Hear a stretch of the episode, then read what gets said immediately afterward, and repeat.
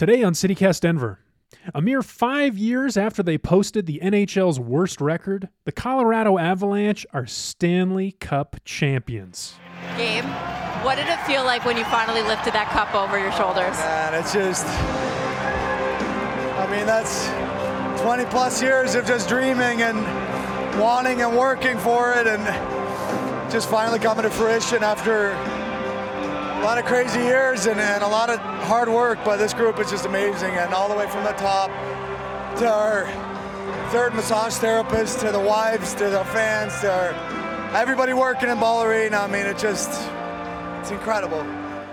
Our sports guy Jake Shapiro is now also a sports analyst for DenverFan.com, which means he covered the whole Avs playoff run, including the decisive win on Sunday night. So I called him up yesterday morning for an inside look at the celebrations and to talk a little bit about what it all means. Today is Tuesday, June 28th. I'm Paul Karolyi in for Bree Davies, and this is CityCast Denver.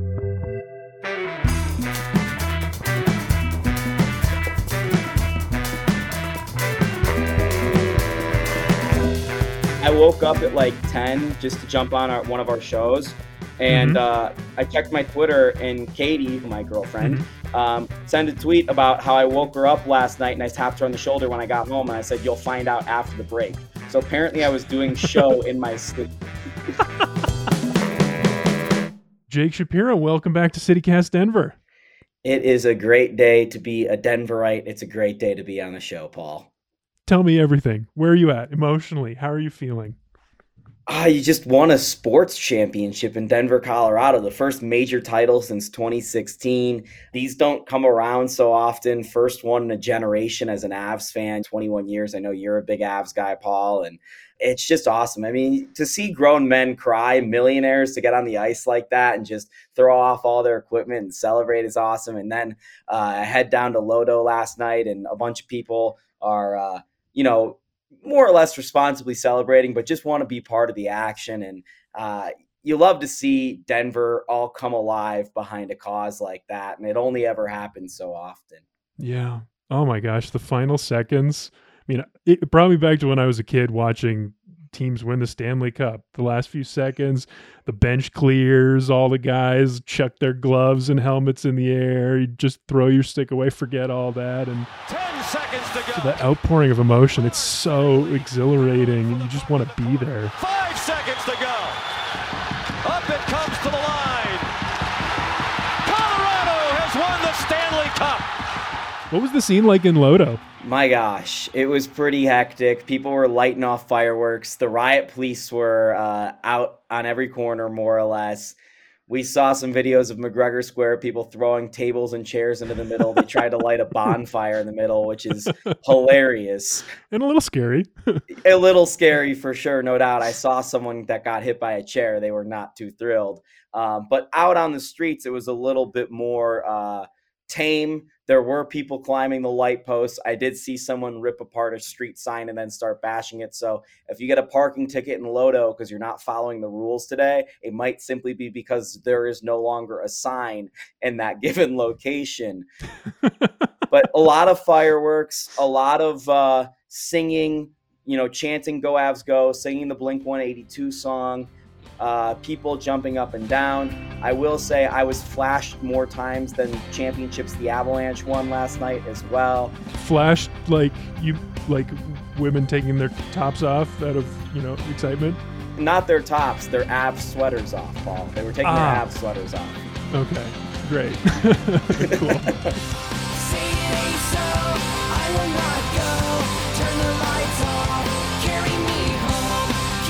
know. It was kind of a weird weekend with all the with Pride going on and the Roe v. Wade overturning protests. Like, sounds like you were out in the community quite a bit. How did you feel like these things were all intersecting?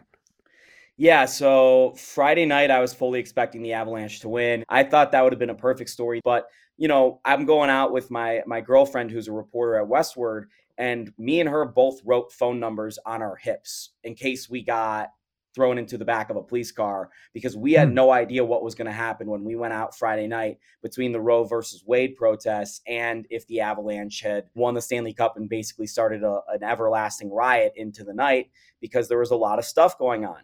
I wake up Saturday morning and there's the Pride Fest, the Pride Walk going on uh, by us. And then yesterday, I'm driving around town trying to find my spot to watch the the cup and stuff like that. And half the streets around me are blocked off because of Pride. And then by the time I ended up downtown, half the streets were blocked off because the police were trying to disperse people from, you know, celebrating too hard with the Avs. So it seemed pretty crazy all weekend with just different events going on. And then even last night, there were moments when I was out on the town and I'm thinking, all right, the police just came into the fourth side of this intersection. I feel like I should probably get out of here right now because they're about to to to lay the metal down. But honestly, I'm critical of DPD, but I walked by an officer last night and he said, "You know what? I'm an Avs fan. People have to have their fun." And truly, the police were kind of hands off, letting people have their fun, and people weren't necessarily following the laws right in front of the police. So, uh, uh, hats off to DPD for for letting people let loose a little bit. It was a good time, and and from what I saw, at least, it didn't seem like there was anyone that was was malicious. Where do you think this championship leaves Denver? What do you think this means to the city? I think it's important to realize that the Colorado Avalanche have won their third Stanley Cup championship, which is the same amount of world titles as the Denver Broncos have won. You look at the most dedicated fan bases in Colorado, it's by far and away the Broncos. But quietly, the Avs have a very dedicated, hardcore fan base. And this Stanley Cup and the run, especially given the fact that they haven't been on TV for a few years, but they were on TV through this run, I, think it really solidifies Denver as a great hockey town as we watch Denver East win the, the high school title, the University Mhm. of Denver win the national title in, in college, and now Colorado Avalanche win the Stanley Cup championship. So Denver, I think there's just a bunch of new blood and new life into hockey in this city. And a lot of people our age, Paul, you know, maybe they remember the, the 2001 96 stuff a little bit, but this is the championship that they're going to remember when they associate with the Colorado Avalanche. Um, so I think this is really what's going to invigorate that next generation of Avalanche fans.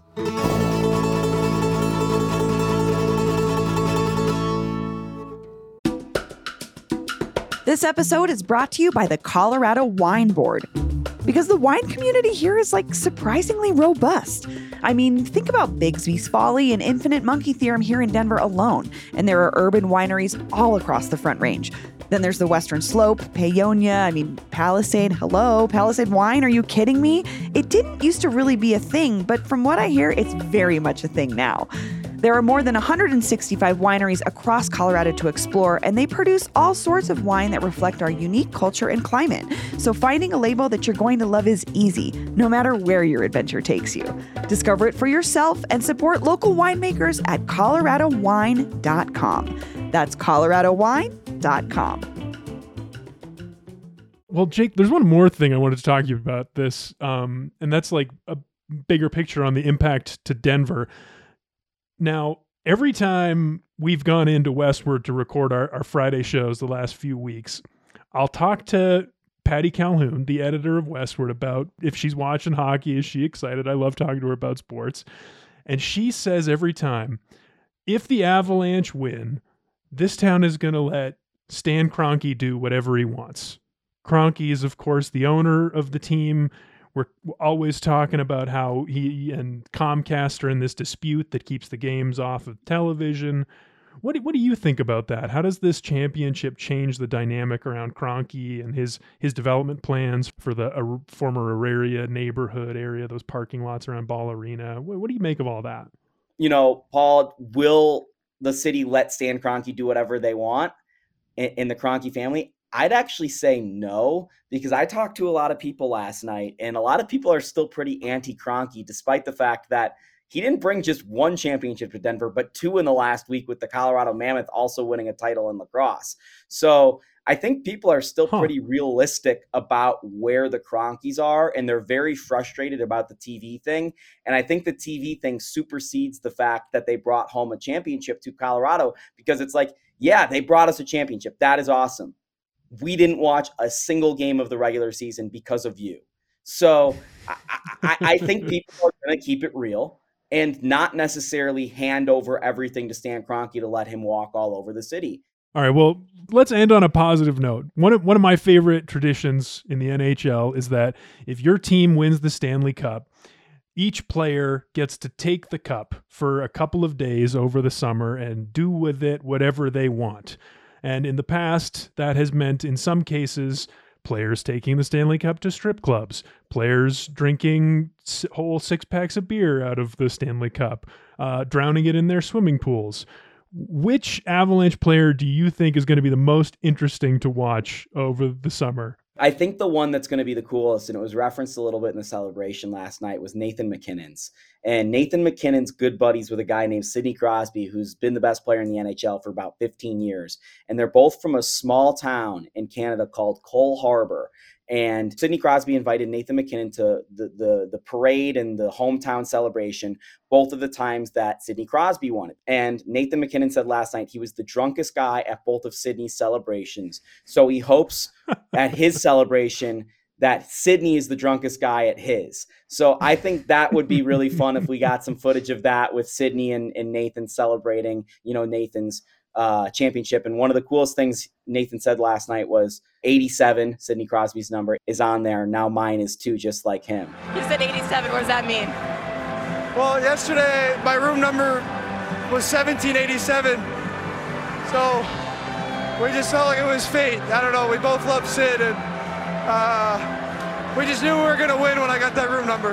And, you know, it's just so clear that he's his idol and he's going to get to celebrate with his idol. And it's just a cool little nerdy hockey story. Well, Jake Shapiro, thanks so much for joining me to celebrate the Avs win. This is a good day for Denver. Oh, it's an awesome day. Hopefully the Nuggets are next. We've got Rams, we've got Mammoth, we've got Avs. Nuggets next.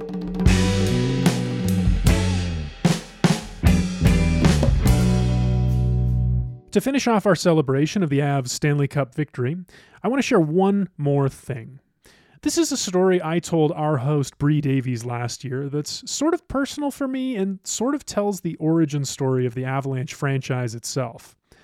But mostly, it's about a set of uniforms that anyone watching the Avs Cup run this year would recognize. The team introduced this particular jersey design back in 2020, and they've been a fixture at Ball Arena ever since. It's a throwback with a modern twist. We are set. In case you're wondering about the uniforms, reverse retro uniforms, which every team has this year. The Avalanche wore their reverse retro for the first time on February 20th, 2021, at an outdoor game in Lake Tahoe against the Vegas Golden Knights. And a little homage to the Quebec Nordiques with the uniform for the Colorado Avalanche. We are underway. Bree, I really want you to see these uniforms. Uh, I'm going to send you a link. Can you just describe what you see? Ooh, it's kind of 70s. And then there's what is that? It's like the it's like an N, Yeah, it's like an N with a hockey stick. yeah, it's an N with a hockey stick. It's also sort of an igloo, I think. Oh. And then there's at the bottom, there's these symbols. They are I know they're called the fleur de lis, but I don't know anything about them and I feel very American when I say I know this pattern from wallpaper. so, Yes, and uh, and that's something listeners should know. I am not fully American, uh, so I have a slightly different perspective on this. My family's Canadian, Western Canadian to be specific, and so for me, these icons, these symbols, this design, it it points to this really deep-seated conflict in Canada that's been around for hundreds of years.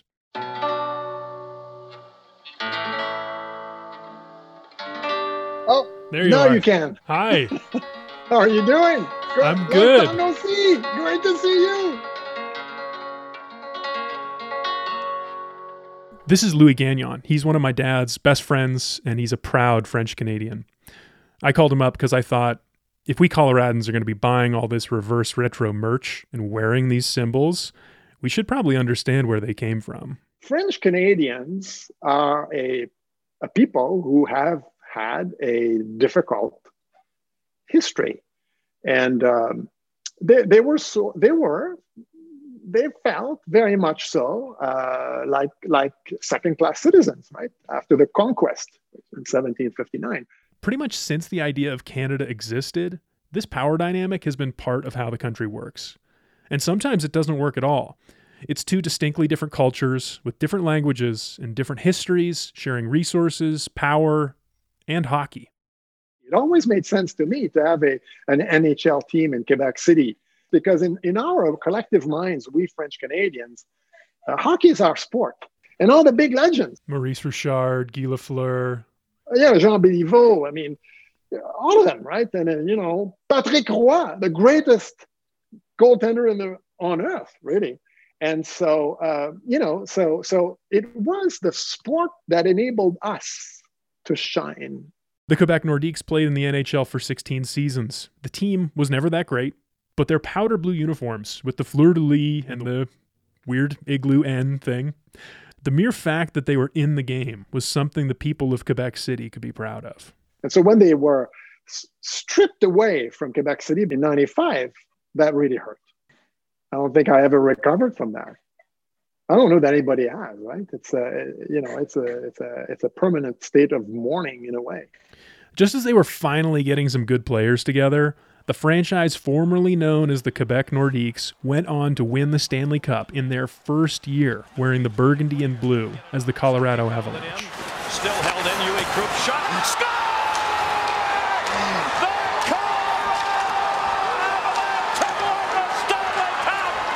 In the 25 years since, the people of Quebec have rallied together on multiple occasions to petition the league for a new franchise, for a return of the Nordiques. But time and again, the league bosses said no. And, um, and, and, and, and I'm still hoping, hoping, hoping that Quebec City will get a team again. People love hockey so much there. It's just not right for them to be deprived of a, of a, of a team. I'd like to send you a link to look at the new uniforms that the Avalanche have been wearing this year and just get your reaction to this design. Okay.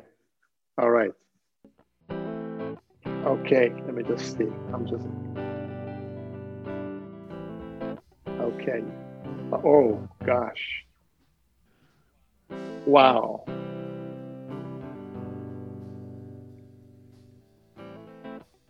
Are they going to be wearing this for a while? I, it's I, I'm not sure what the long term plans are, but I know that the sales have been very, very strong. This is this is this is moving. This is this is this is moving. It's a it's a it's a great honor. Uh, I'm sure that people in Quebec City are uh, emotional when they see that uh, sweater. I, I think it's a I think it's beautiful. Uh, I think it's beautiful. It, it, it's painful to be reminded that this team is gone, of course, but this is this is this has got to go to people's hearts, for sure, no question.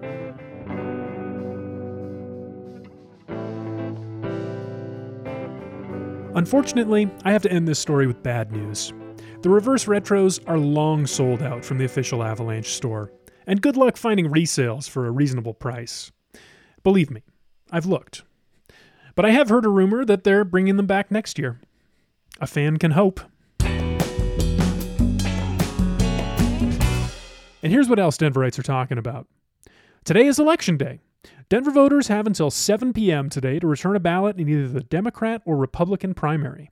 We covered a few key races on both sides last week, so scroll back in your feed for context and information to help make your decision, if you haven't made it already. We'll talk about the results later this week. And that's all for today here on CityCast Denver. If you enjoyed the show, why not take a minute to tell a friend about us? Rate the show wherever you get your podcasts and subscribe to our morning newsletter. We'll be back tomorrow morning with more news from around the city. Bye.